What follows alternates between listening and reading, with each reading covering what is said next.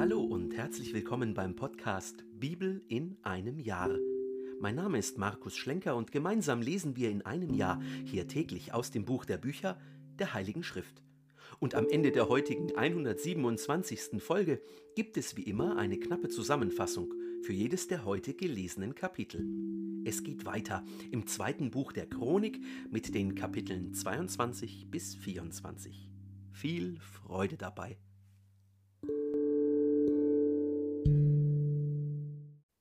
Kapitel 22 Die Einwohner Jerusalems machten nun seinen jüngsten Sohn Ahasia zum König an seiner Stelle. Alle älteren Brüder hatte die Räuberbande getötet, die mit den Arabern in das Land eingedrungen war. So kam Ahasia, der Sohn Jorams, des Königs von Juda, zur Herrschaft. Ahasia war 22 Jahre alt, als er König wurde, und regierte ein Jahr in Jerusalem. Seine Mutter hieß Atalja, sie war eine Enkelin Umris. Auch er folgte den Wegen des Hauses Ahab, denn seine Mutter verführte ihn durch ihren Rat zum Bösen. Wie die Angehörigen des Hauses Ahab tat er, was böse war in den Augen des Herrn, denn diese stürzten ihn nach dem Tod seines Vaters durch ihren Rat ins Verderben. Ihrem Rat folgend zog er mit Joram, dem Sohn Ahabs, dem König von Israel, gegen Hazael, den König von Aram, nach Ramoth Gilead in den Krieg. Dabei verwundeten die Aramäer Joram, und er musste heimkehren, um in Jezreel von den Wunden Heilung zu suchen, die ihm die Aramäer geschlagen hatten, als er in Ramoth gegen ihren König Hazael kämpfte. Ahasja, der Sohn Jorams, der König von Juda, kam hinab, um Joram, den Sohn Ahabs, in Jezreel zu besuchen, als er krank daniederlag. Von Gott aber war es zum Verderben Ahasjas bestimmt, dass er sich zu Joram begab. Mit Joram fuhr er nach seiner Ankunft Jehu, dem Enkel Nimschis, entgegen, den der Herr gesalbt hatte, damit er das Haus Ahab ausrotte. Als Jehu seinen Streit mit dem Haus Ahab austrug, stieß er auf die Hofleute Judas und die Verwandten Ahasias, die im Dienst Ahasias standen, und machte sie nieder. Dann ließ er Ahasia suchen. Man nahm ihn fest, während er sich in Samaria verborgen hielt, brachte ihn vor Jehu und tötete ihn. Doch gab man ihm ein Grab, denn sie sagten, er ist ein Enkel Joschafats, der den Herrn mit ganzem Herzen gesucht hat. Im Haus Ahasias war nun niemand mehr, der fähig gewesen wäre, die Königsherrschaft zu übernehmen. Als Atalja, die Mutter Ahasias, sah, dass ihr Sohn tot war, ging sie daran, die ganze Nachkommenschaft der königlichen Familie des Hauses Juda auszurotten. Doch Joscheba, die Tochter des Königs, nahm Joasch, den Sohn Ahasias, aus dem Kreis der Königssöhne, die ermordet werden sollten, weg und brachte ihn heimlich mit seiner Amme in die Bettenkammer. Dort versteckte sie ihn vor Atalja, so dass diese ihn nicht töten konnte. Joscheba, die Tochter des Königs Joram und Frau des Priesters Jojada, war die Schwester Ahasias. Joasch blieb sechs Jahre bei ihr im Haus Gottes verborgen, während Atalja das Land regierte. Kapitel 23 Doch im siebten Jahr fasste Jojada Mut und verbündete sich mit den Hundertschaftsführern, mit Asaria, dem Sohn Jerohams, Jeschmael, dem Sohn Johannans, Asaria, dem Sohn Obeds, Maasea, dem Sohn Adajas und Elischaphat, dem Sohn Sichris. Sie durchzogen Juda und versammelten die Leviten aus allen Städten Judas sowie die Häupter der israelitischen Großfamilien in Jerusalem. Dort schloss die Versammlung im Haus Gottes einen Bund mit dem König. Jojada legte ihnen dar: seht da den Sohn des Königs. Er soll herrschen, wie der Herr den Nachkommen Davids versprochen hat. Das ist es, was ihr tun sollt. Ein Drittel von euch, die am Sabbat antreten, nämlich von den Priestern und Leviten, sollen an den Schwellen Wache stehen. ein Drittel soll am Königspalast und ein Drittel am Jesod-Tor stehen. Das ganze Volk aber soll in den Höfen des Hauses des Herrn bleiben. Niemand darf in das Haus des Herrn kommen, als nur die Priester und die diensttuenden Leviten. Diese können eintreten, denn sie sind heilig. Das ganze Volk aber soll die Anordnungen des Herrn befolgen.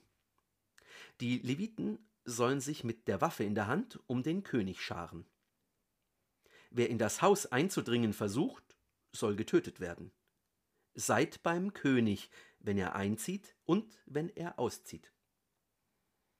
Die Leviten und Judäer befolgten alle Gebote des Priesters Jojada. Jeder holte seine Leute, sowohl jene, die am Sabbat aufzogen, als auch jene, die am Sabbat abzogen, denn der Priester Jojada hatte die Abteilungen nicht entlassen. Er gab den Anführern der Hundertschaften die Lanzen sowie die großen und kleinen Schilde, die dem König David gehört hatten und sich jetzt im Haus Gottes befanden. Das ganze Volk stellte er mit der Waffe in der Hand von der Südseite des Tempels bis zur Nordseite vor dem Altar und dem Tempel rings um den König auf. Dann führte man den Königssohn heraus. Man überreichte ihm den Stirnreif und das Bundeszeugnis und machte ihn so zum König.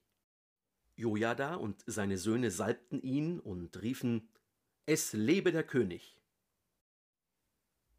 Als Atalja das Geschrei des Volkes hörte, das herbeilief und dem König zujubelte, kam sie zu den Leuten in das Haus des Herrn. Da sah sie den König am Eingang bei einer Säule stehen. Die Obersten und die Trompeter waren bei ihm, und alle Bürger des Landes waren voller Freude und bliesen die Trompeten, während die Sänger mit ihren Instrumenten dastanden und das Zeichen zum Lobpreis gaben. Atalja zerriss ihre Kleider und schrie Verrat, Verrat.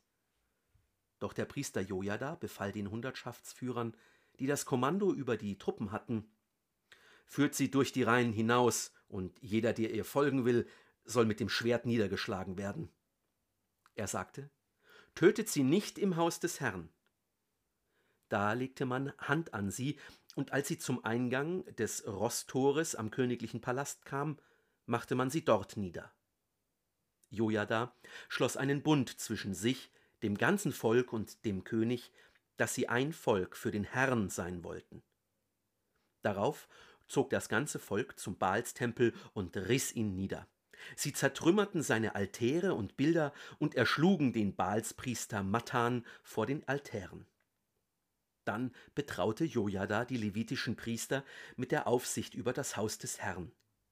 David hatte sie für das Haus des Herrn in Klassen eingeteilt.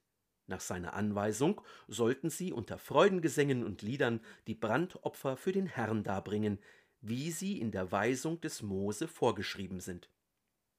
Auch stellte er Wächter an die Tore des Hauses des Herrn, damit niemand hereinkäme, der mit einer Unreinheit behaftet wäre. Hierauf nahm Jojada die Hundertschaftsführer, die Vornehmen und Großen des Volkes, sowie alle Bürger des Landes und führte den König vom Haus des Herrn hinab. Sie kamen durch das obere Tor in den königlichen Palast und setzten Joasch auf den Königsthron. Alle Bürger des Landes waren voller Freude, und die Stadt blieb ruhig. Atalja aber hatte man mit dem Schwert umgebracht. Kapitel 24 Joasch war sieben Jahre alt, als er König wurde, und regierte vierzig Jahre in Jerusalem. Seine Mutter hieß Zibia und stammte aus Beersheba. Joasch tat, was dem Herrn gefiel, solange der Priester Jojada lebte. Jojada warb für ihn zwei Frauen und erzeugte Söhne und Töchter. Danach fasste Joasch den Entschluss, das Haus des Herrn zu erneuern. Er ließ die Priester und die Leviten zusammenkommen und sagte zu ihnen: Geht in die Städte Judas und sammelt Geld von ganz Israel, um Jahr für Jahr Ausbesserungen am Haus eures Gottes vornehmen zu können. Beeilt euch dabei. Als sich aber die Leviten nicht beeilten, rief Joasch den Oberpriester Jojada zu sich und hielt ihm vor: Warum hast du die Leviten nicht angehalten, von Juda und Jerusalem die Abgabe zu erheben, die Mose, der Knecht des Herrn, und die Versammlung Israels für das Zelt des Bundeszeugnisses vorgeschrieben haben. Denn die Söhne der ruchlosen Atalia haben das Haus Gottes aufgebrochen und sogar die Weihegaben des Hauses des Herrn für die Bale verwendet. Der König ließ nun einen Kasten anfertigen und außen am Tor des Hauses des Herrn aufstellen. Dann rief man in Juda und Jerusalem aus, man solle die Abgabe für den Herrn entrichten, die Mose, der Knecht Gottes, den Israeliten in der Wüste befohlen hat. Alle führenden Männer und das ganze Volk waren darüber erfreut. Sie brachten ihre Beiträge und warfen sie in den Kasten, bis er voll war. Zu bestimmten Zeiten ließ man den Kasten durch Leviten zur Überprüfung zum König bringen. Wenn man sah, dass viel Geld darin war, kamen der Schreiber des Königs und der Beauftragte des Oberpriesters, leerten den Kasten und trugen ihn wieder an seinen Platz zurück. Das taten sie Tag für Tag und brachten viel Geld zusammen. Der König und Jojada übergaben es den Werkmeistern, die am Haus des Herrn tätig waren, und diese bestellten Maurer und Zimmerleute sowie Eisen- und Bronzeschmiede, die das Haus des Herrn erneuern und seine Schäden beseitigen sollten. Die Werkmeister griffen zu, und unter ihrer Leitung gingen die Ausbesserungsarbeiten gut voran. Sie stellten das Haus Gottes nach seinen Plänen wieder her und erhöhten seine Festigkeit. Als sie fertig waren, brachten sie den Rest des Geldes vor den König und vor Jojada, und dieser ließ dafür Geräte für das Haus des Herrn, Kult- und Opfergeräte, Schalen und sonstige Gefäße aus Gold und Silber anfertigen. Solange Jojada lebte, wurden ständig im Haus des Herrn Brandopfer dargebracht. Jojada aber wurde alt und satt an Lebenstagen. Er war 130 Jahre alt, als er starb. Man begrub ihn bei den Königen in der Davidsstadt, denn er hatte an Israel für Gott und sein Haus Gutes getan. Nach dem Tod Jojadas kamen die führenden Männer Judas zum König und warfen sich vor ihm nieder. Dieser hörte damals auf sie, so dass sie den Bund des Herrn, des Gottes ihrer Väter, verließen und die Kultpfähle und Götzenbilder verehrten. Wegen dieser Schuld kam ein Zorngericht über Juda und Jerusalem. Der Herr schickte Propheten zu ihnen, um sie zur Umkehr zum Herrn zu bewegen. Aber man hörte nicht auf ihre Warnung. Da kam der Geist Gottes über Secharia, den Sohn des Priesters Jojada. Er trat vor das Volk und hielt ihm vor: So spricht Gott, Warum übertretet ihr die Gebote des Herrn? So könnt ihr kein Glück mehr haben. Weil ihr den Herrn verlassen habt, wird er euch verlassen. Sie aber taten sich gegen ihn zusammen und steinigten ihn auf Befehl des Königs im Hof des Hauses des Herrn.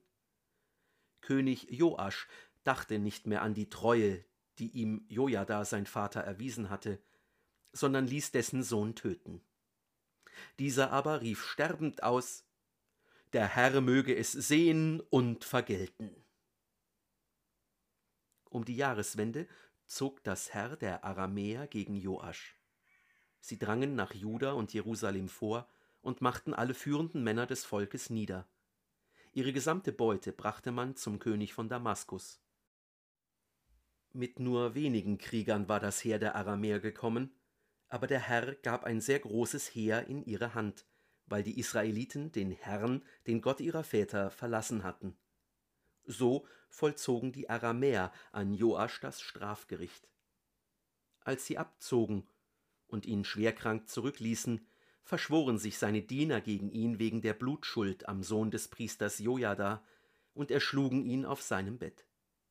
Man begrub ihn in der Davidstadt, aber nicht in den Gräbern der Könige. Die Verschwörer waren Sabat, der Sohn der Ammoniterin Schimat, und Josabat, der Sohn der Moabiterin Schomer. Weitere Nachrichten über seine Söhne, über die vielen Prophetensprüche gegen ihn und über die Wiederherstellung des Hauses Gottes sind aufgezeichnet in den Erläuterungen zum Buch der Könige. Sein Sohn Amazia wurde König an seiner Stelle. Gehört haben wir heute aus dem zweiten Buch der Chronik die Kapitel 22 bis 24. Die Könige von Juda und Israel finden ihren Tod, und in Juda krönt sich die Mutter des gestorbenen Königs zur Königin. Sieben Jahre später stirbt auch sie und ein neuer König herrscht über Juda. Der Götzendienst wird abgeschafft. Doch nicht ganz. Zwar wird der Tempel erneuert, aber der König betet immer noch Götzen an. Er lässt den Propheten, der deswegen gegen ihn weissagt, töten. Nach einem Krieg mit den Aramäern wird der König verwundet und in seinem Bett umgebracht. Das war die 127. von 365 Folgen beim Podcast Bibel in einem Jahr. Schön, dass du heute dabei warst. Wenn es dir gefallen hat, dann empfehle diesen Podcast gerne weiter. Zum Neuen Testament findest du übrigens auf dem YouTube-Kanal Einsatztage jeden Sonntag ein Video. Den Link dazu findest du in der Beschreibung. Schau doch mal vorbei. Und bis zum nächsten Mal wünsche ich dir alles Gute und Gottes reichen Segen.